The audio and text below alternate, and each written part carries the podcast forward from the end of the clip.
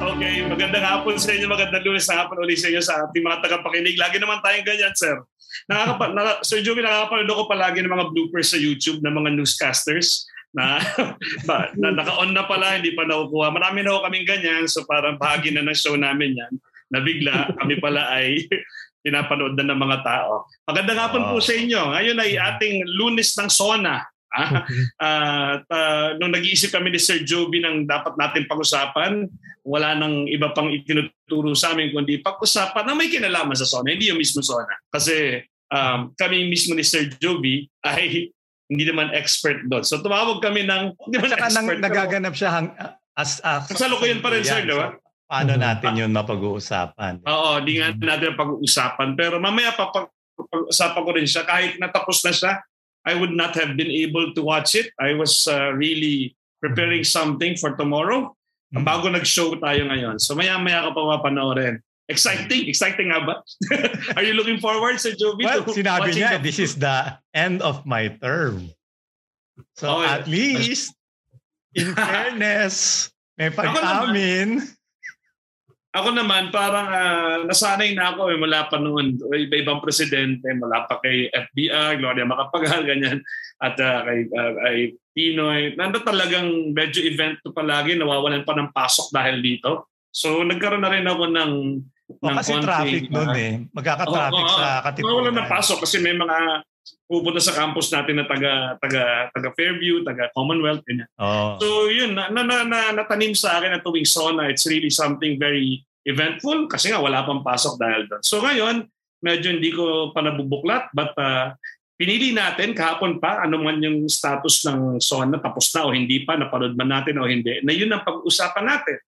Uh, ang malaking palaisipan sa akin palagi pag SONA, may nagsosona sa sa sa Dambana dun sa dun sa hall, dun sa hall at laging mayroong kasariling sona sa labas, kahit sinong presidente yan, kahit sinong pangulo, at mayroong nagsasabi ng magandang bagay at may interpretasyon na hindi magandang bagay naman dun sa kabila. At ako mismo, um, sino bang painiwalaan ko? Hindi, hindi na nga sino eh. Ako nga parang... Paano malalaman ng uh, tunay na sona. Oo. Oh, wala pa akong kakayahang malimit kung sino, kung paano uh, ang kapanipaniwala at hindi kapanipaniwala. Kaya yun po ang aming pamagat ngayon sa ng paksa ng pamagat namin ngayon bago namin pakilala. Ang paksa po namin ngayon ay ang paano ba natin malalaman ang totoong lagay ng bayan. Okay, paano natin malalaman ang totoong lagay ng bayan. Yan ang pinaka gusto natin bunuing tanong at mga kin- may kinalamang tanong din. So naman o oh, hindi, di ba? Uh-huh. Sa bawat sandali, dapat malinaw yung tunay na lagay oh. ng... Ano natin malalaman ang totoong lagay ng bayan dito sa aming episode na pinamagatang Walang kasanangalingan. Kasanangalingan. So nangaling kasi siya. Sa dami ng pinaglaruan ng sa dami ng mga play on the word sona. So ano na, ang dami na, na, na nahiya ako na. Maganda tong kina, kinalabasan niya, Sir Ron. Kasi uh, simula, parang... so yun na sa, sa aking pag-iwas gumaya sa iba eh halos ubus na eh. so yan ang nauwi tayo sa walang kasonangalingan.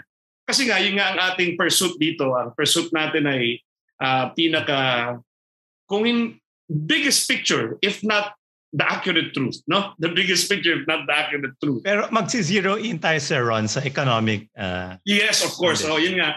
In fact, yun naman talagang pinakamalaking bahagi at lahat ng may kinalaman doon ng ating uh, ang ating pinapakinggan sa SONA. No? Kasi yun ang talagang may kinalaman sa ating lahat ng mga mamamayan. So yun sir, uh, tulungan mo nga ako Alright. sa kaya, kaya nagagilap tayo ng uh, mga mga subject experts. Yes. Uh, medyo yeah, medyo malayo ang ating narating. Except si Hans Lee Juliano ang ating uh, go-to pagdating yeah, sa Juliano. Ilan dahil go-to? Kasi rin naman, ang daming namin yung alam eh. Ibig sabihin, okay. ibig sabihin ng go-to kaibigan mo, di ba? At saka, akala ko may alam siya sa Olympics eh. Wala pala.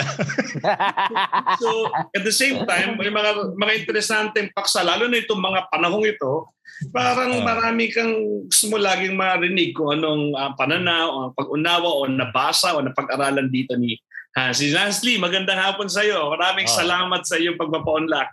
so, Hindi po, magandang hapon sa, sa inyo, sa ating mga Osaka, ating, no? Osaka. Ay, Mali. nasa Nagoya po ako. Nagoya, Nagoya. Nagoya, Nagoya. Hindi sa, sa nasa straight from Japan ang ating sa ang ating uh, oh. uh, professor uh, Hans T. Juliano. Ay, pero hindi siya professor ngayon, nag-aaral ngayon si Hans T. Sa ano? Nag-aaral siya ngayon. Siya ay estudyante ngayon. Okay. Um, at meron pa tayong isa naman, first yes. time natin at sana hindi huli. Ito, kapitapitagan to, Sir Ron. Yes. uh, una kasi siya ay minor in philosophy. Okay. Kaya pala. Yan tayo. At siya ang kasalukuyang executive director ng Institute for Leadership, Empowerment, and Democracy. Walang iba kundi si Zai Nadine Suzara. Hi, Sai. Oh, good afternoon, Sir Ron and Sir Jovi. So, salamat po sa invitation dito sa ano sa programa nyo to talk about the SONA. And nice to meet you rin, ano, Hans Yes, po. Yes. Good afternoon at salamat sa pagpapaunlak, Miss Zai. Um, Zai na lang ha. Si uh, Saiza Nadine pero Zai ang kanyang uh, Saiza Nadine sa Zai. Una sa lahat. Zai ay batch 2005. Batch 2005. So, um, yes. Mga more than 10 years ahead ako sa kanya. okay. At eh, lalo na si Sir Joby. Uh, isa, okay. bago tayo Graduated 2002. You graduated 2002?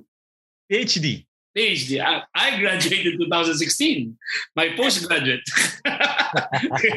anyway, um, Ms. Uh, Zai, bago tayo magpatuloy, napaka-interesante naman, Executive Director ng Institute of Leadership, Empowerment and Democracy. Institute of Leadership, uh, Empowerment and Democracy. Parang nandun na lahat yun, ang pursuit ng lahat ng bayan natin, ha?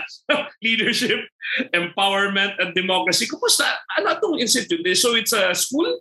It's a... Um, no, sir. Um, we're actually a policy think tank. We focus on um, studying um, the national budget and um, fiscal policy. So basically, actually, ang focus namin ay um, public finance. But it's public finance because we see it as um, something that's in the core of governance. So that's the reason why um, ang maraming analysis talaga namin. We try to, lay, to relate ano yung nangyayari sa economy, ano yung mga so, socio-economic situation with what's actually in um, the national budget. Kasi um, para sa amin, ang totoong uh, ang totoong priority at totoong budget, hindi sa kanyang mga policy pronouncements. Kasi kung ano yung nandun, yun talaga yung intention niyang gawin para sa sambayanan. So that's the reason mm-hmm. why we you know, focus on um, public finance. And um, we've been um, helping some legislators um, with analyzing the national budget, doing um, budget legislation. We also um, try to um, collaborate with other um, CSO organizations. Basically, ang role namin ay parang kami yung policy and um, technical um, advisors ng ano ng ibang CSO organizations pagdating sa pag-intindi ng um, national budget. So they also know how they can advocate and how they can lobby for yeah. certain items in Congress. Mm. So that's basically what we've been doing po the past ano the past year kasi noon medyo mas broader yung ano yung scope ng um iLead so mas um mas focused sa um iba-ibang issues ng governance, iba iba-ibang issues related to um civic participation and democracy. Pero yun, last year, that's when we decided to refocus because we thought it was so important given given the pandemic um, situation. Wow, public wow. finance. Ngayon ko lang nakita yung kombinasyon yun, ha? para oxymoron. finance has always been something so so hidden recently. the public finance. Yeah. Yeah, uh, ang naintindihan ko dun sa isang grupong kasama ko, aktor, meron kaming department na research and policy. So parang yun yung parang kasi actor is parang uh, sama ng mga aktor at meron kaming gusto mga ipaglaban ganyan pero we also need a research arm that would uh, translate into policy. Medyo parang ganun itong institution ninyo. Yes. yes but yeah. specifically focused on understanding um, the national budget. So we look at macro, at the macro um, um, level of it and we also look at um, sectoral. So yung collaboration namin napapalakas rin po dahil sa collaboration namin with um, other CSOs working in very specific um, sectors of society. Right. Thank you, thank you, Ms. Zay. Executive Director. Ikaw, uh, Hans Lee naman, kumusta ang kumusta diyan sa Osaka ngayon? Ay Nagoya, sa Nagoya, sorry. Um, well, ang well, ang biggest na balita sa amin at least for the student community is nairil no, nagsimula na yung rollout ng bakuna dito sa amin. Okay. so mas mas yun yung mas yun yung, mas yun yung naging concern talaga ng mga estudyante. Uh, nakapagpabakuna ka na ba? Parang uh, hypothetically mas may uh, protection ka na if lumalabas-labas ka. Uh, the Olympics is, is definitely happening right now. Um, medyo muted yung coverage definitely, especially since walang crowds. And um, maski, maski mismo naman yung student community, um, we've been looking at the Olympics a bit more, you know, critically. Kasi nga may may public sentiment din ho kasi dito na covered din naman sa balita, both domestic and international na ba't, ba't nga ba natin ginawa pa to? ba't nga ba natin tinuloy pa ito sa, sa sandamawak ng problema natin? But uh, malinaw din naman ho kasi yung dahilan na kung hindi mo ito i-conduct, may financial liability yung bansa. So, ang basically ang mindset na lang ng ano ng gobyerno ng Japan ay tapusin na lang natin ito. tapusin na lang natin ito and kailangan din naman ng mapapanood ng ng mundo, so to say anong usaping pambansa laki na, ng Pilipinas ang uh, medyo uh, medyo pinaka-interesado ka uh, habang nandiyan ka sa Nagoya ngayon ano uh, Hansley ah, halos lahat naman po eh. Hindi, naman, hindi, naman, hindi naman nawawala sa sa isip at sa puso ang Pilipinas syempre. Pero ang ang inatabayanan ko ho hangga't maaari ay ano na ba ang Well, apart from sa kung ano ang gin- ginagawa natin hindi ginagawa ng pamahalaan ng Pangulong Duterte, eh, ano na ba ang kilos ng mga ibang political na aktor na may plano sa susunod na taon? Uh, sa syempre, mag, syempre maghahalala naman tayo next year. Yun nga yung value supposedly nitong sonang nangyayari ngayon. Ito na yung huli niya, dapat.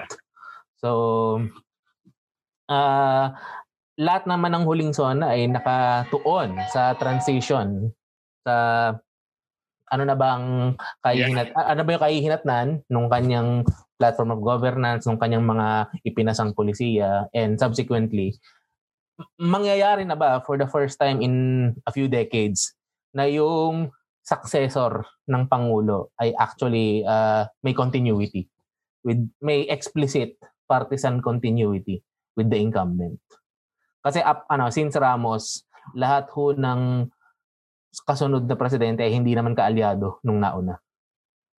Mm. So are you looking forward to that? Uh, hindi na nga inamin eh. Tinatanong pa are you looking forward to that, Hansley? na magkaalyado? Na magkaroon ng continuity? Ah, uh, hindi, syempre. uh, ano, wala na, wala naman wala naman ako liability dito. So sasabihin ko ng hangga't maaari ayaw natin. Pero at the same time, uh, medyo mapipilitan nga tayo mag-isip. Ano nga ba yung dahilan at walang continuity simula kay President Ramos and why is it na parang ngayon meron. Parang may posibilidad na meron. yes. Bakit Pero naman? bago yung continuity, Hansley, uh, tanungin muna natin si Zai. Uh-huh. Um, kasi meron silang artikulo, no? Uh-huh. Uh, kung ano yung lagay ng bansa nitong sa pang- panahon na to, bakit na i-continue kung, kung maayos pa o hindi? Maayos ba o hindi, Azay, sa pan- panukala ninyo yung lagay ng um, bansa? So, Yeah, sa analysis namin ng ano ng economy at saka ng fiscal policy ng government, malaking problema talaga yung dinulot po nung ano nung pandemic kasi we know naman na hindi, hindi lang public health crisis yung kinakaharap natin. At dahil dahil sa public health crisis na yan, nagkaroon tayo ng economic recession. And historically, um, sabi ng mga colleagues ko sa ILEAD na sila yung nag, um, nag-analyze ng economy, ito yung pinakamalalang economic recession natin since World War II. And it even, it was even worse than during um, the Marsh, than the post uh, martial law period. So ganon ganon kagrabe yung um, yung ibinagsak ng ng ating ekonomiya. At syempre kapag pinag-uusapan po natin yung pagbagsak ng ekonomiya, syempre hindi lang naman natin titingnan diyan. Hindi lang yan numero eh. May impact yan sa buhay ng um, ng bawat um, bawat isa sa atin. So halimbawa, sa um, sa mga SME, sa, sa mga negosyo. Maraming nagsara ng mga negosyo last year. Hindi 1,000, hindi 2,000.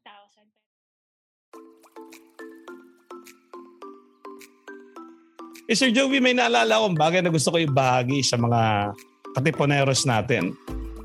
O ano yun, Sir Ron? May isang app daw na pwede ka na mag-record, mag-edit at mag, kahit mag-broadcast ng sarili mong podcast sa Spotify, sa Apple Podcast at iba pa. Talaga? Para narinig ko na yan ah. Oo, yan. Yan yung Anchor. Narinig ko nga rin na pwede mo siyang i-download ng libre sa Apple App Store, Google Play Store at sa kanilang website www.anchor.fm. Tama ba yan? Tama ka. Tama ka. Kaya sa mga interesadong gumawa ng kanilang sariling podcasts, abay i-download na ninyo ang Anchor app ngayon. Ha? Ibinagsak ng, ng ating ekonomiya. At syempre, kapag pinag-uusapan po natin yung pagbagsak ng ekonomiya, syempre hindi lang naman natin titingnan dyan. Hindi lang yan numero eh. May impact yan sa buhay ng um, ng bawat um, bawat isa sa atin. So halimbawa sa um, sa mga SME, sa, sa mga negosyo. Maraming nagsara ng mga negosyo last year. Hindi 1,000, hindi 2,000, pero nasa tens of thousands. In fact, um, DTI yung nagsabi mismo nung, um, siguro last quarter of last year, I remember nung nagde-deliberate ng budget ng DTI, parang nasa 90,000 yung mga nag-close na SMEs. And that's actually the highest in Southeast Asia. Pilipinas yung isa sa countries na may pinakamaraming um, business closures because of the pandemic. And that's really because we had one of the um, longest strictest and most um, militarized um, lockdowns in the world. Siyempre, susunod na problema, Che. Sa isa pa ulit ngayon, it's because of the, what? Uh, it's because we had um, the longest, the strictest, and most militarized um, lockdown in, in in the world nung ano nung umpisa ng ano ng pandemic. Ang ang response talaga ng ano ng ating government doon sa pandemic ay talagang heavily heavily securitized at uh, ang talagang nag-deploy ng ano ng police at military para bantayan yung mga tao para hindi lumabas ng ano pero dahil sa katagalan, because of the mobility restrictions, hindi lumalabas ang mga tao, walang demand. So, syempre, nagsara, maraming negosyo ang nagsara. Dahil maraming negosyo rin nagsara, ayan na yung mga ibang problema, katulad ng unemployment, na talagang historic high rin para sa para sa Pilipinas dahil nga po nitong um, pandemic. So um, as high as 10% if I'm not mistaken yung um, yung unemployment rate na nanggaling sa 4 bago yung pandemic. So it was as high as um, 10% um, last year. Medyo bumaba ng konti. Yeah, it, but, it used to be 16. Still, yeah. But but still ano millions pa rin yung mga um, mga nawalan ng trabaho. So that means loss of income, loss of jobs for um for millions of uh, millions of people. And that's uh, and syempre affected rin yung um, daily uh, lives ng mga ano ng mga tao. Lalong lalo na yung ano yung uh, poorest and most marginalized um, sectors of um, society. Kaya um, isang panawagan rin nila ng mga sektor na ito ay magkaroon ng ayuda mula sa um, government. So basically, yun yung ano po, yun yung picture ng ating um, economy, yun ang um, socio-economic condition natin simula last year. Walang, essentially, walang nagbago. Simula last year, may konting pagbaba ng um, unemployment dahil sa um, pag-ease ng mobility restrictions. Pero marami pa rin mga tao, sabihin natin, naghirap na wala ng kita, na wala ng trabaho dahil sa um, pandemya na ito. So hindi lang talaga ito isang public health crisis na kailangang i-manage yung mga COVID patients, kailangan mag-deploy ng vaccines. Hindi ganon yung hindi ganon yung problema natin. In fact, mas malala kasi nagsabay yung pandemya, nagsabay yung pinakamatinding economic recession na kinakaharap ng um, Pilipinas ngayon. Salamat, Zay. Pero paglilinaw lang, di ko alam if I caught it correctly, no? Sabi mo na isa, yung 90,000 na nawalan ng nagsarang negosyo ay medyo may kaugnayan dun sa dun nga sa style ng pagdulog natin sa sa sa COVID no sa pandemya ano uh, heavily militarized securitized uh, tama ba yun, yun bang intindi ko kasi I initially, ang sinasabi ko lang, this is uh, this problem is worldwide, right? But hmm. uh, may may mga elements na national ang uh, national na ang pwedeng accountability because of the way it's handled. I'm, I'm just trying to, kasi pwede, pwede mo pong sabihin na lahat naman dumaan dyan. But uh, I hear you now na may sinasabi ka na because of that uh, style of uh, proceeding, parang kaya tayo naging highest. Pwede mo bang uh, expound yun ng konti? Uh, siguro, kung, kung tama yung intindi ko. i, linawin ko lang ng konti yung point na yun. So we were one of the countries that had um, one of um, the longest lockdowns nga and it was um, uh, one of the strictest. Um, it was also one of the most um, heavily securitized. But ang issue kasi dito, kaya nagtagal yung lockdown kasi di ba the lockdown was supposed to be used in order to increase our capacity to do contact tracing, um, yeah. yung tests, trace and treat na na strategy pero hindi ganoon yung nangyari kasi ang ang ang focus talaga at that time was parang it was treated like it was a law and law and and order um, problem rather than an rather than a pandemic. So ang immediate response kasi nung umpisa ay ganon. So siguro dahil dahil ganon ang ang response hindi hindi angkop para doon sa problema na kinaharap natin nung umpisa ng lockdown. Na prolong nang na prolong yung lockdown and because of that the lockdowns were prolonged, there were mobility restrictions, hindi pwedeng lumabas ng mga tao syempre, yung demand, bababa din. Yung mga negosyo na nagkikater doon sa mga iba-ibang uh, uh, demands ng mga tao dahil wala yung demand na yun at wala rin ang confidence ng mga tao para lumabas ng kanilang mga bahay dahil at that time talagang um, takot ang mga tao na uh, na mahawa ng ano ng COVID-19 it it really um caused um some of those um, business um, closures at yun nga yung uh, yun nga yung isa sa pinagmumulan ng um, isang matindi nating um, problema kung bakit merong loss of jobs at saka um, loss of income. Sa, how, how sa is this uh, being well yung isang sinabi nyo yung naging isang malinaw na resulta nito will be the community pantries no Yes. what else are yung nakikita na meron bang social unrest? Wala naman siguro. Or is there is there we see do we see that uh, ano yung manifestations nitong increased poverty uh, poverty? Sa ano um, ano na yeah.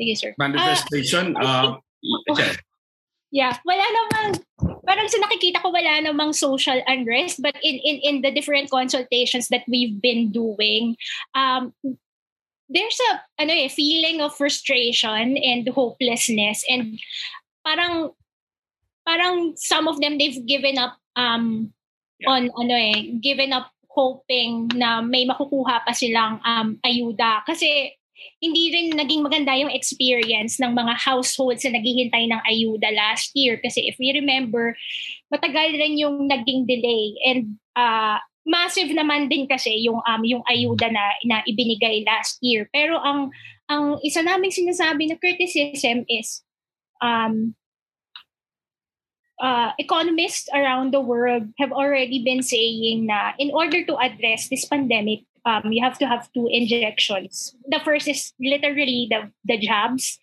and then and then second is um, economic um, aid. Kasi kahit mismong PIDS na policy think tank ng pamahalaan, sinabi niya na kung walang ibibigay na economic aid and support ang government mismo, as much as 5.5 million people can slide into poverty.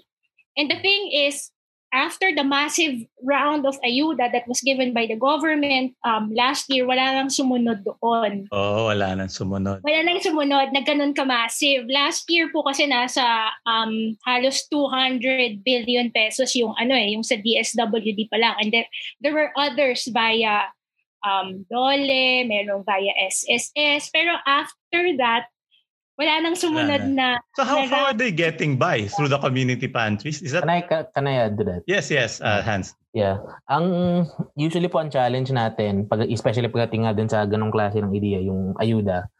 And it's it's basically within the scheme nung tinatawag nating ano, um, tawag ito, safety net dapat na ibinibigay ng pamahalaan sa atin. uh, ang challenge natin in general is that yung social security system natin, not just the SSS per se for the regular citizens, yun mismo social security safety net ng Philippine economy in general, hindi siya katulad nung maraming bansa. Uh, kagaya na rin siguro nitong kinalalagyan ko na may malinaw may malinaw kaagad na bawas na bawas na sa gastusin uh, na systematized And and subsequently, kung meron mang pag meron ng mga ganitong crisis, automatic agad yung pag-direct ng gobyerno na okay, mag-inject tayo ng pera sa ating mga mamamayan. And yun na nga, may laging analysis yon hanggang kailan natin gagawin ito. Last year, uh, hindi ko siya inabutan. Yung hindi ko siya inabutan na supposedly lahat ng mamamayan nila individually nakatanggap ng 100,000 hmm. yen. So, medyo maliit pa din 'yan, no? Hands. Oh, 50,000 pesos lang 'yun yeah, po sa atin yeah. practically. Pero that's ano, pero um Uh, pero malayo malayo yun sa ayuda natin. Ina, pero, ina, pero even then, pero even then may ex, may expectation na may susunod pa dapat. Pero bago uh, ko ito, hmm, kasi, ang gusto kong malaman, uh, yung pa yung strict at militarized, ano, hindi ko alam kung sino makakasagot nun sa, sa, sa ating apat ba kasi si Hans Di o si Sai. Uh, bakit yun kasi ang ruta? Ano kaya if we can put ourselves in the shoes of uh, of of the government, why did it why did they proceed like that? Or what are the other options but to proceed and and why do you think they they chose to proceed that way na mag, mag, mag-militarize at magganyan? Uh, gusto ko maintindihan yun ha, ah, bilang tagapakinig. Uh, yung yung payak pong sagot natin diyan eh mga sundalo ang nakapaligid sa Malacanang eh. So, retired na retired na sundalo. Ma- retired na sundalo and in, pra- in in practice dahil nga malaki, malaki malakas pa rin naman ang impluwensya ng mga retired na general sa ating security forces, mapa military man yan o police. At saka eh, siguro, in- mm. allowed naman ako to say the unsayable. Hmm. Well, yung kinokopya nila kasi yung China. Pero hindi nila hindi nila na naiintindihan na may mas scientific din yung hmm. kailangan may scientific ah. na base yung uh, yeah. Yeah, exactly. They also didn't know what to say. Hindi ko alam yan, Sir They didn't know what to do. Yeah. Hmm. Hindi, hindi ko alam yan, Sir Jovi. Hindi ko alam na may ginagaya yeah. ng modelo ng China. Kasi sa akin talaga, it really escapes my logic. parang, hmm. parang, parang may nagkasakit tapos bigla mo nilagay sa Mm. tinakbo mo sa ano. Hindi kasi nanay eh. Hindi nanay. Tinakbo mo sa mekaniko, parang ganun. Parang uh, parang nag, nahihirapan ako yung maintindihan at gusto yeah. ko maintindihan ha. Yeah. So yung pala. Um, yeah, ang mainga, ang mindset ho ng mga gobyerno usually pag crisis, dalawa yan eh. Are you focusing on problem solving or are you focusing on projecting strength? uh, sa kaso ng ating bansa. Yung pangalawa, projecting strength. No? Uh, Problem solving or projecting strength. Yeah. O baga, to be fair naman, trabaho ng gobyerno to do both at the same time. No? na habang nag, nagsosolusyon ka, nagbibigay ka ng kumpiyansa sa mamamayan mo na okay lang, huwag kayong mag-alala, ginagawa natin ang trabaho natin. Ang problema, kapag ang inyong gobyerno ay masyadong nakatutok doon sa okay lang, may ginagawa tayo, pero hindi naman sinasabi, sinasabi kung ano. Uh, yun yung naging sakit ng halos lahat ng bansa that are still suffering under COVID. But it is interesting, they already acknowledge the role of the private sector sa simula ng SONA. Kasi po, if I may, uh, in, alam, mas alam siguro to ni Ms. Zay sa akin, pero may sakit ang ating gobyerno. Eh, even, even as early as Marcos and Cory Aquino, na na-imbibe niya na, alam mo, ma, alam mo, hindi tayo magaling sa public sector eh. hayaan mo na yung private sector na sila yung may pera, sila yung may training, sila yung may competence. Mm. Hayaan nyo silang gumawa dyan. Ba- bawas na yung problema ng gobyerno. We can focus on other things. Ang problema, yung other things naman, eh, eh kung ano yung trip ng presidente.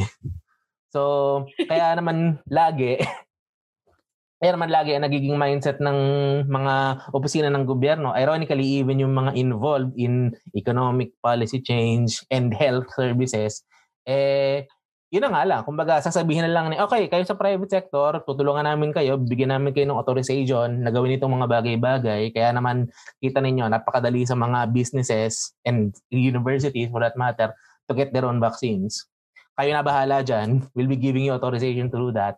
Kami na bahala sa gusto namin gawin. And ang gusto namin gawin ay tirahin ang mga kritiko ng gobyerno. Uy, Sir Jovi, may isang bagay na naalala kong gusto ko ibagi sa mga katipuneros natin. O ano yun, Sir Ron?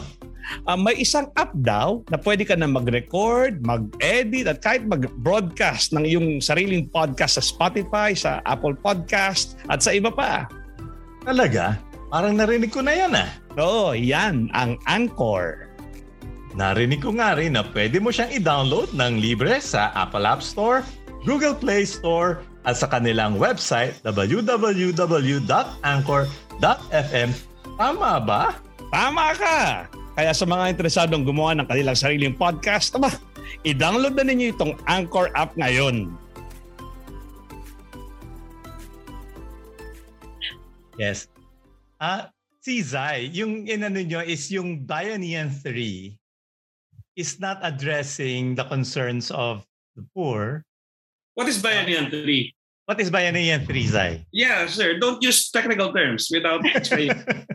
so Bayanihan, Bayanihan 3 is actually um, a proposal. So pumasa na po siya sa it's it's a proposal for a stimulus um, package that was um, already passed on third reading yata sa Congress but it hasn't been um, tackled in um, in the Senate. So ito dapat yung um, pangatlong round ng um, fiscal stimulus. So meron namang mga bahagi at um, allocations under bayanihan um, three to um, to include that includes yun nga, yung mga suporta para sa SMEs, merong iba para sa digital learning rin, may iba may cash assistance pa.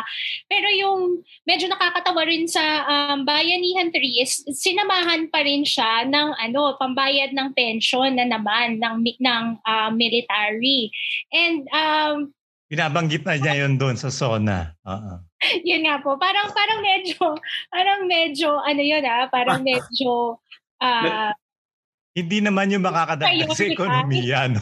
Yeah, hindi siya, parang syempre kung titingnan natin yung kabuuan. Well, Philo teachers, I don't know. Si Zay siguro. Well, that that's not that's not responsive as well the the pension. Uh, um, the, the, the reason why they're including it in the uh, it, they they included it daw po in um bayanihan 3 is because yun nga it, kanina sinabi kanina ni ni Presidente Duterte na in-increase kasi yung ano yung salaries ng police at military under his um under his term. In fact, um in fact I think that's also one of the reasons why um he relies too heavily on ano eh on the police and the military for practically any governance ano eh, any governance issue kasi parang kumbaga um when unang-una sa lahat police at military yung may manpower pero pangalawa kasi um, at the start of his administration, he really tried to gain the favor of um, the police and the military, and that and that really meant um, yun nga, increasing their um, salaries. At para sa military,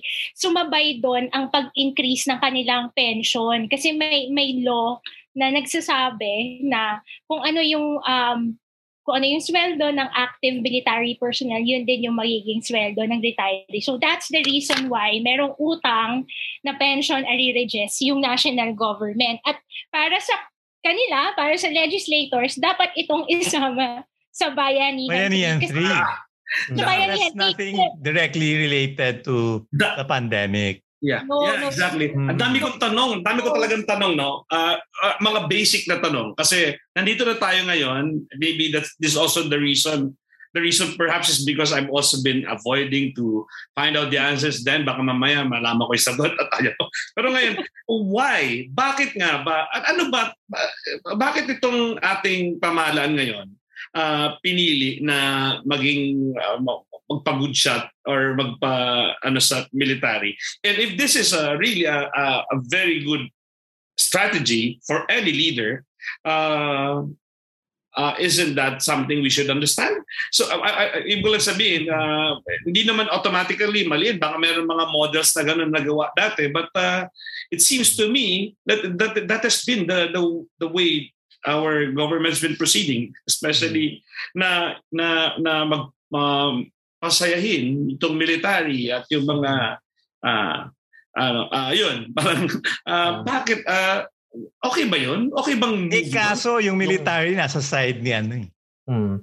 Hindi ko yun alam eh. Uh, alam ko military alam ko military ni Trillanes but they're saying para baka mamaya mahirapan silang mag I, I don't know, I'm not even not just not hindi parang, personality. Parang sinusuhulan ba, Sir Ron? Parang sinusu- ah? sinusuhulan yung hindi, hindi, yung unang-una yung police, kumbaga, ano? kumbaga, yung military. Kumbaga, baka mamaya, hindi kasi marunong yan dati. Ito pala talaga ang dapat.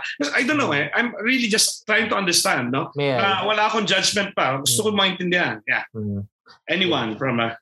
Yeah, may I. Ang ano po kasi, kung, kung magiging patas talaga tayo, yung ganong klase ng pag-upgrade ng sweldo, ng social security, uh, hindi siya exclusive sana dapat. Kung, kung patas siya talaga dapat, hindi siya sana exclusive dapat sa mga sundalo.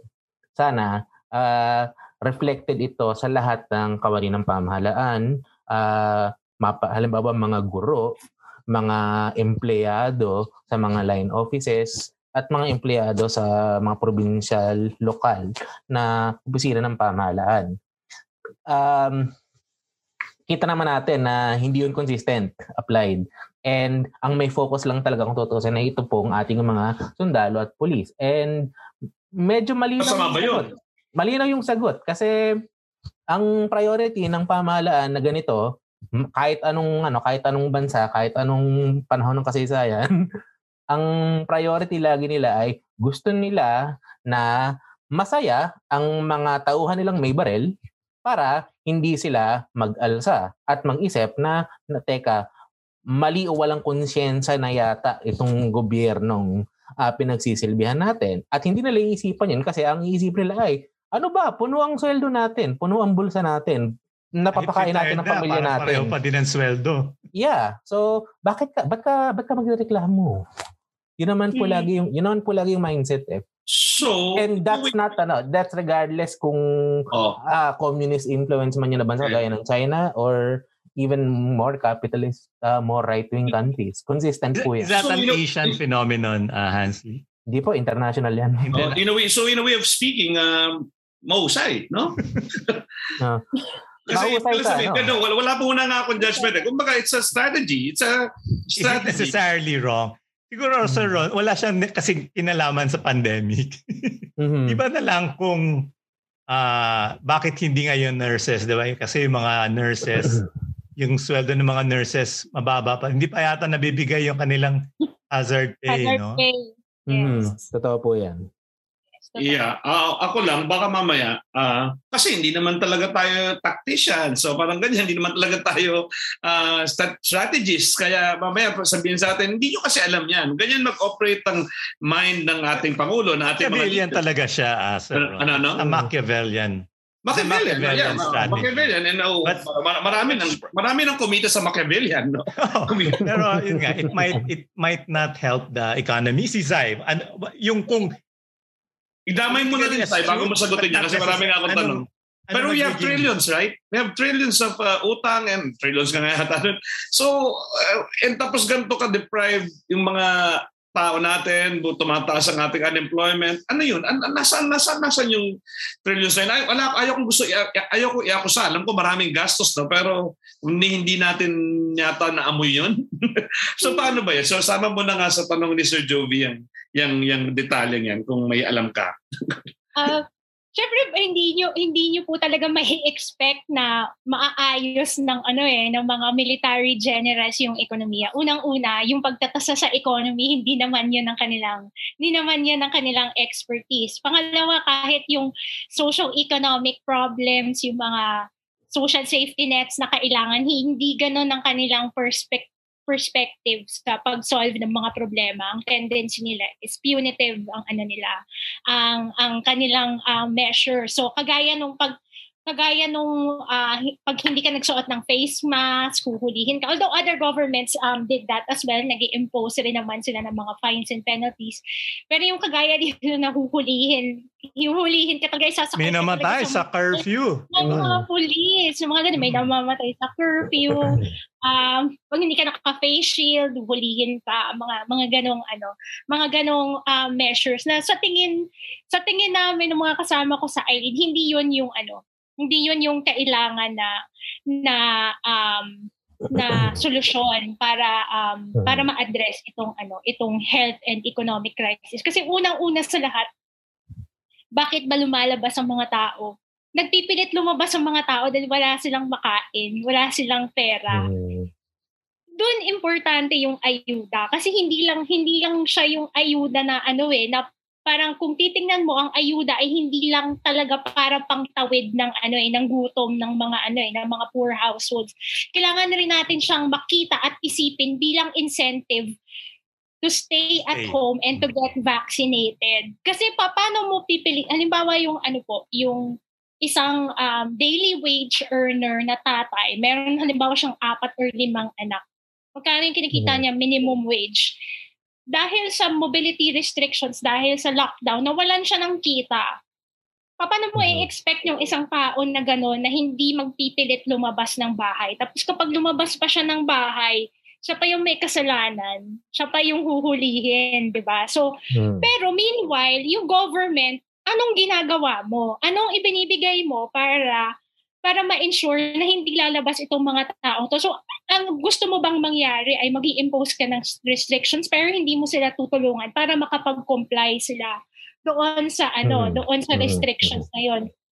It's the same issue po sa ano eh, sa vaccination um, in the past um, few months, nag-ease ng konti ng, um, ng restrictions nung naging GCQ yung Manila tapos nagkaroon na hmm. ng ano ng mga ng mga um, vaccination sa drive sa iba-ibang site. Pero may may may may mga ayaw pa rin magpa-vaccinate. Hindi lang naman ito dahil sa ang vaccine um, hesitancy, hindi lang naman rin siya dahil hindi nila naiintindihan bakit importante mag-vaccinate. It's it's also because they don't have um, money.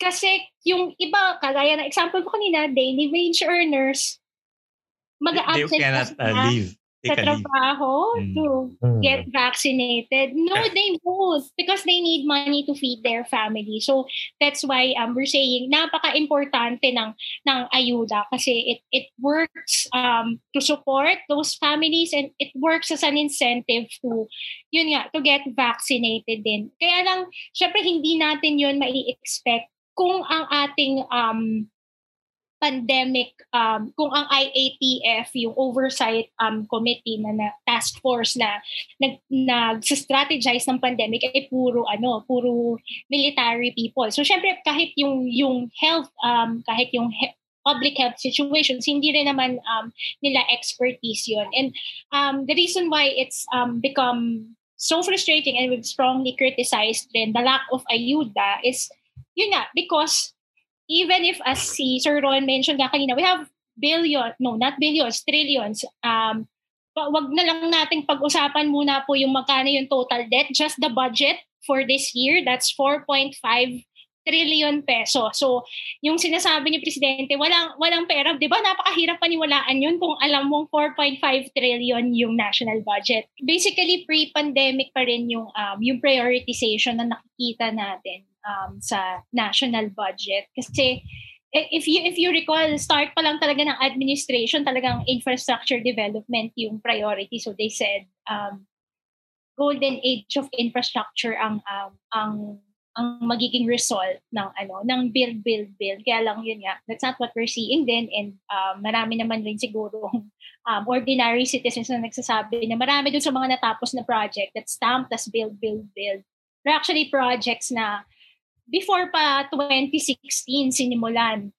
So, mm-hmm. yun pa rin po yung ano, yung strategy. It makes you wonder um, bakit walang um, walang pag-tweak dun sa ano, dun sa tinatawag natin na fiscal policy or kung paano mag uh, mag-respond ang ano, ang ang government dun sa mga economic and socio-economic um, problems natin. So, bukod doon sa build, build, build, um, bukod sa kabuo ang level ng build, build, build, makikita mo rin doon dahil mag election na next year, almost one-fourth of that 1 trillion budget went to local infrastructure program. And para sa amin na nag-a-analyze ng, ng national budget, alam namin na ito ay essentially pork barrel um, projects ng legislators. And over the years under this administration, um, pataas yon ng pataas. Nagsimula siya less than 100 billion pesos. And then in this current budget, it's about 200 60 hmm. billion pesos. So double from um, from from um, when the administration started. So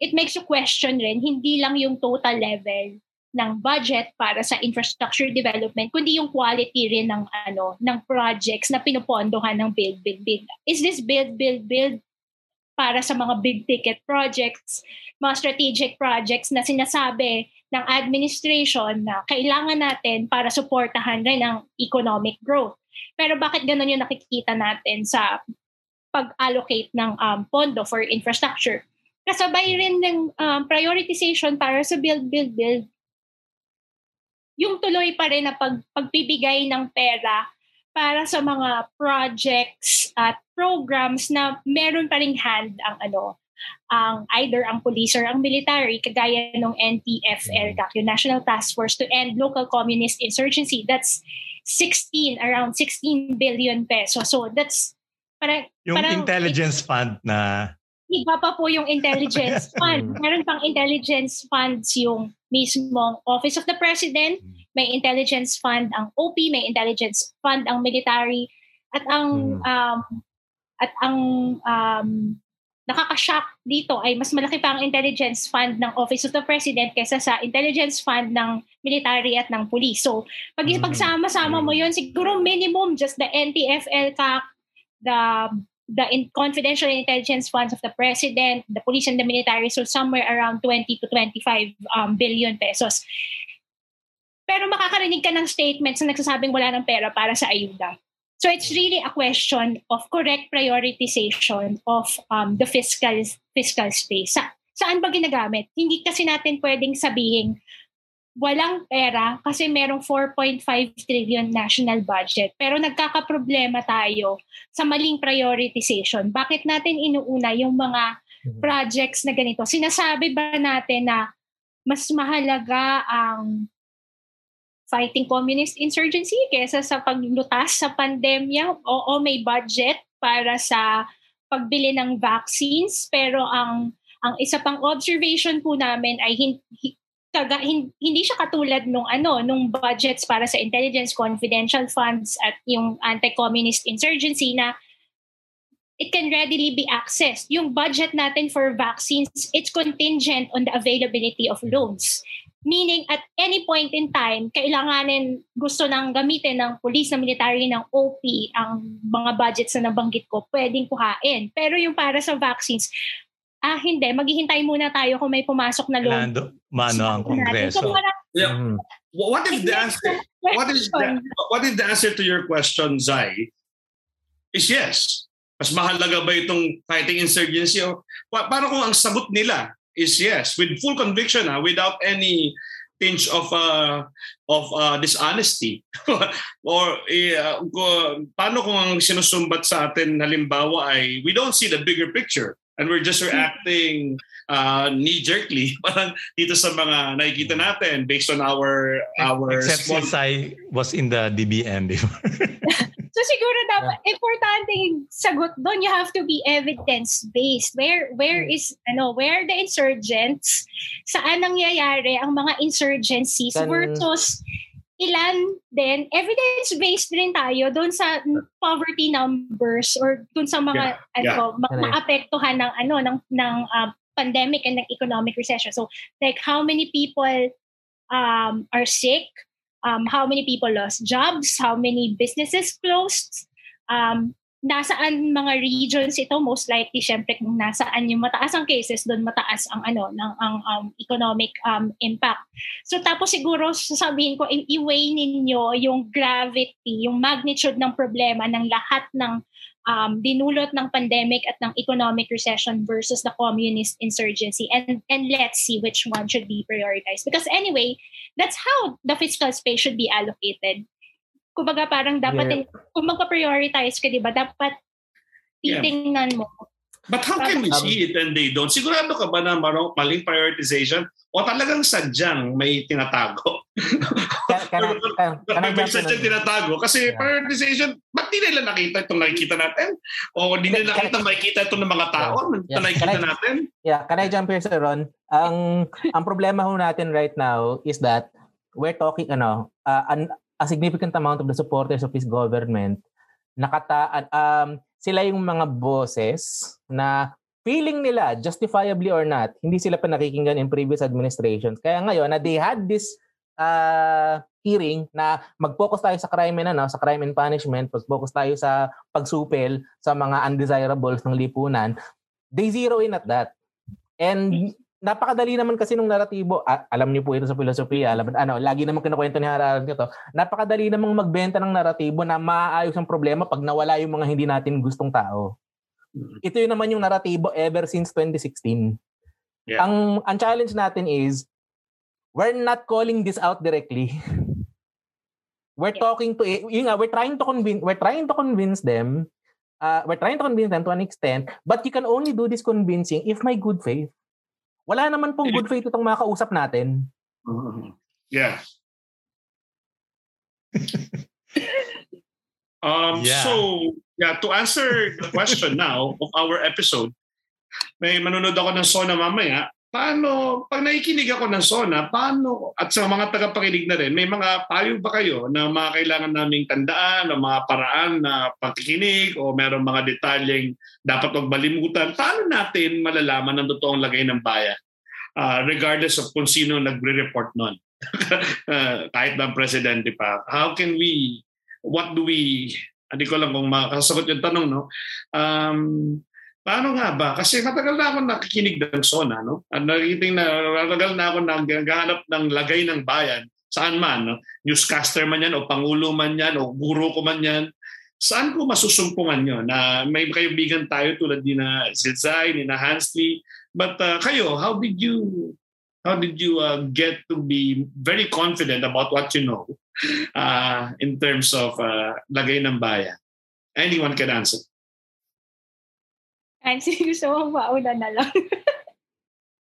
so, bale, mm-hmm. tinatanong yes. ni Sir Ron, paano na, na oh. natin mararamdaman? Pero medyo na, ano talaga ni, yung oh, lagay ano yung lagay ng bayan? Nasagot ni Hansley kanina ng konti na may, may, may history yan, may mga patterns sa halatang halata. Yung parang sabi niya, so baka yun isang magandang batayan yun, no? bakit hindi Uh, ito na rin yung mangyayari dyan kasi ito rin yung ginawa ngayon. Parang may, I, I, I understand it to be like that. But uh, Sige nga, parang parang payo na rin. Ang hirap ng tanong na inisip natin, Sir Jovi eh. Sabi natin, paano natin malalaman ng totoong yeah, lagay ng isimple, Pasimplihin natin, yung kunyari, isang estudyante natin, no, isang nakikinig sa atin na alumno, so alumni, paano nila ma- maaring tignan yun, yung sa kanilang ar- aranasan, yung tunay na lagay ng bahay? Mm. Ano po siguro? Ang ang pinakamadaling simula, in my opinion, eh, matuto tayong tumingin sa labas ng ating uh, immediate na network, pamilya, uh, pamayanan. Kasi nap- napakadali nga lalo po ngayon na hindi tayo naglalabas at hindi natin nakikita ang ang mundo sa labas ng ating bahay kung meron tayong bahay. Lahat ng ating pananaw nakatali na sa kung anong impormasyon na nakakarating sa atin. Uh, mahirap ka din, mahirap din ho kasi sabihin na yun na nga, fact check it. Kung wala ka namang ibang source ng ipang ng ipang fact check, ako napapalibutan ka rin ng ano, ng mga tao who are vested na manatili sila dun sa kanilang tinitig sa dun sa kanilang maliit na pananaw. So, ang palagi ano eh mag nagsasalita ko ako sa pananaw ng political scientist, hindi naman na po luma ang lagay ng bansa matagal nang established ng ating mga problema. Pero ang hamon sa atin eh hin- marami sa atin ang pinipigilang maunawaan 'yon or ma- marami din po sa atin ang kasabwat at tumatangging tumatangging kilalanin 'yan kasabwat sa pagpigil sa iba na matutunan 'yon. So, trabaho, ingat, trabaho natin. Sabi nga ni Father Riley Hansley, hmm. truth will set you free. At first, it will make you miserable. Yes. Yeah. So, so, so, kailangan, so, kailangan, so, natin yung katotohanan eh. Yeah. So, so, so, so si Zai. So, hmm, sige po. Si, si Zai. Yeah, so uh, siguro po ano, um, nakikita ko siya hindi lang ano eh, hindi lang siya sa part nung um, taong gustong makaintindi, kundi yung um, parang yung yung mga tao rin siguro na nakakaalam kung ano yung sitwasyon, mag, maging ano rin, maging um, maging bukas rin sa pagbibigay um, ng impormasyon. Importante kasi para malaman mo talaga yung totoong um, state of the nation. Bukod doon sa sinabi ni um, ni Hansley na ano eh, tra- it, subukan mong lumabas doon sa immediate network mo. Yung yung pag-search ng ano eh, ng facts. Ano ba talaga yung ano, yung ipinapakita ng datos? Yun yung nawawala kahit sa mismong binimigay ng pamahalaan, yun ang nawawala. Nawawala yung mismong datos. Nawawala yung mismong datos. Nawawala. So, wala, ready ka namang tingnan, ready kang tingnan, pero walang, eh, walang makalitaw. Walang yes. nakalitaw na datos. Mm. At ang mas malala po doon, wala nang ang datos, wala pang konteksto. So yun yung malaking, malaking um, problema natin ngayon. Da, especially ngayon na ano, na ang daming ano eh, ang daming misinformation, ang dami ring ano, ang dami ring propaganda.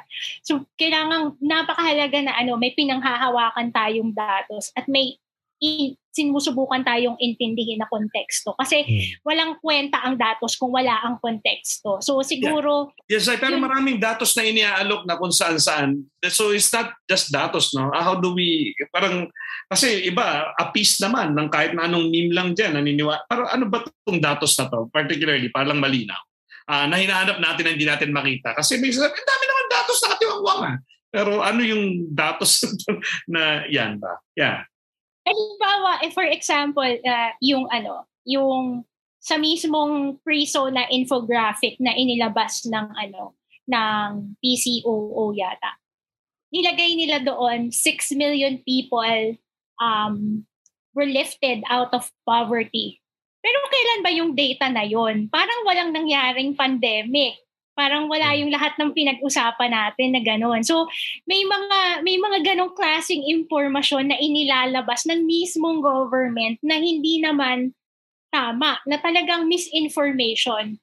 Second example, nung uh, kahapon lang po over uh, over the weekend, yung usapin na ano na nabanggit ko nung uh, nung before the ano before the program yung underspending sa bayanihan Mm-hmm. Kanina nasabi ko, maliit na nga yung amount, hindi pa nagastos. Pero tinatakluban ito, dinideny ito ng ano, ng mismong economic managers. Paano nila ginawa? Nagbibigay sila ng maling data. Halimbawa yung underspending, at sasabihin nila, ay hindi, 6% lang ang hindi hindi nagamit. Pero actually, mali yung data na binigay nila. Ang binigay nila na data is magkano ang na-release na budget na wala namang kinalaman sa kung magkano talaga ang nagasta ng iba-ibang government agencies. Maraming instances po na ano, maraming instances na ganun over the years na um, na manipulate yung um, mm. information either talagang mali yung binibigay na data or magbibigay ng tamang information pero mali yung context. Katulad din yung build, build, build. Wag na, wag na, wag na tayong lumayo doon. Maraming, maraming ordinary yung tao na commuters nakikita nila. Alam nila yung mga, alam nila yung mga ibang, ano, ibang infrastructure projects, yung mga 2015, 2014 pa. Mm-hmm. Sinimula. Ano uli example ng tamang information, mali ang context? Tama ito information na ito, pero bakit mo yan binanggit nung ang pinag-uusapan? Pa- paano ba yun? Ano example nun? Example nga po yung ano, yung tungkol dun sa underspending or hindi yung hindi ah, gastos ng ano hmm. ng government nung kakaparanggot na nga ng bayanihan funds. Tama yung information, factual siya. Budget released. But the context is wrong. That's, yun. that's not the data you use to prove that you spent or you did not spend. Yung binigay sa kamay nung binigay mga, sa, ano. sa kamay ng agency. So, yung mga ganong ano, mga mga ganon pong klaseng ano, uh, ganun pong klaseng data. Syempre hindi so, naman rin yun so, madali. Yeah. Para so Zai, sa, is that the reason why you it's Al Jazeera who publish your wala na bang gusto talaga mag-publish ng ng facts sa Pilipinas? hindi naman po parang I think Al Jazeera saw at a Twitter thread I posted before and then they reached out to ano to uh for us to write about it kasi parang wala po atang nagsusulat masyado about um the economy and um fiscal policy parang nan, yes. ang ang common na ano po na analysis na lumalabas is how the pandemic is being handled but not the macro ano macro analysis mm-hmm. Okay. That's why. So, ayan. So, maraming salamat sa inyo. Alam niyo dito sa show namin, sa, sa philosophy, sa philosophy classes, pati kay, mula kay Socrates, pati na ko Confucius, natatanggap ko naman na may mga bagay na hindi ko malalaman lahat. No? Pero ang kinaasar din ng nag-aaral ng filosofiya ay kasi yung philosophy, philosophy, mga philosophy students, aalamin talaga din hanggat abot ng kanilang makakaya. Pero hindi pa rin talaga ma- maaabot sa puntong... Pero pag nakarinig na yata ng numero yung mga philo majors, ano eh. Sasaro na yung... Ibig sabihin, kaya ang, ang inanakit ngayon ng kahit na yung isang tao na tanatanggap niya hindi kaya malamang lahat, pero wag mong pigilan yung inahanap ko. Parang to, uh, kailangan naming abutin lahat ng kaya namin abuting maunawaan. Uh, hindi kami hindi kami naka hindi kami nababansot sa kalagayang hindi namin kaya malalaman ng lahat. Sir, so yun, yun ang medyo pag may pumipigil, pag may maling konteksto, pag may maling yes. hinahayag, may maling ulat, may maling address uh, na binibigay, uh, hindi man mali, na hindi nga, hindi uh, lalo kami pa, sa katotohanan. Diba? Mm-hmm. Hindi lang basta tanggapin yung uh, malamang yung gobyerno gusto nila nga mag-project ng hindi lang tanggapin eh. So, pero may appeal din ako na sa nakakainis pag pinagkakait. So, hindi, hindi man ako receiver lang na passive eh. Naghahanap din ako eh. Pero hindi ko na alam saan ako titingin. Kaya nga sabi ko sa simula pa lang, tatanong ko, baka nga ito nakikita nila. How come? Eh, sabi naman ni Hans, di karamihan dyan pride na lang. Kasi talaga di rin nila nakikita, nagpagap na lang sila na nakikita nila. Kasi nga, ang hirap din aminin na na wala rin nga. Kasi ako, nagpapakumbaba ako na alamin kung ano hindi ko alam Yun na nga. baka meron. Eh wala eh. Lahat na lang, ta- magsimula na lang sa atin, sir. Ang maghanap ng katotohanan. Diba? So, ayan na. Mukhang yeah. lumagpas na tayo sa ating 10-minute extension. oh, no, no, no, para sa kalaman ng lahat. Dumami na ulit yung ating audience kanina. All right. So, salamat, Azay. Nice meeting you. Mm-hmm. And uh, we wish you well sa inyong uh, initiatives. And uh, I think that mm-hmm. Jesscom is here to to listen yeah, to you. And so. Ashley, ikaw mm-hmm. parang mas, mas madalas pa kitang makita ngayong nasa Japan ka kaysa nung nasa Ateneo ka. sa pandemic. So parang mas ikaw ang pinaka parang pinakakaibigan naming karaniwang nakikita ngayon kahit eh kabalintunaan ay nasa nasa Nagoya ka. Yun lang. Maraming salamat sa sa salamat po. Ansti sa ulitin ha. Uh, maraming usapin na masarap uh, masarap uh, kalkalin. Maraming uh, mabigat na mas magandang pag-aan maraming magaan na masarap pabigatin kasama ka. At Zay, sa ulitin ha, uh, sa, sana nakilala namin ang isa sa mga pwede rin naming uh, tanong-tanongin. Please, uh, thank you sa iyo pagpapaunla. Mm-hmm. At Sir Jovi, Salamat po. Ron? Bye. Lundagin nyo, baby. Makinig na tayo ng Sona. Sa mga hindi pa nakikinig. Ha? Hanggang sa susunod na lunes po. Lundagin mo, baby, sa Radyo Katipunan. Salamat po. Salamat po. Salamat. Salamat po. Bye-bye. Bye-bye. Meron? Ano nga ba ang meron? Paano nga bang mabuhay ng tapat sa meron? Don't you wish you can relive your philo classes? The terror teachers? the terrible oral exams, or the even terrifying but liberating and life changing aha moments? Lundagin mo, baby! Here's your chance! Lundagin mo, baby! Kasama ang mga pilosopong sina Jovi Miroy at Ron Kapinding. Lundagin mo, baby! Leaping upward, leaping forward. Lundagin mo, baby! Leaping to greater heights, to greater wisdom, greater magis. Lundag na, Ateneo!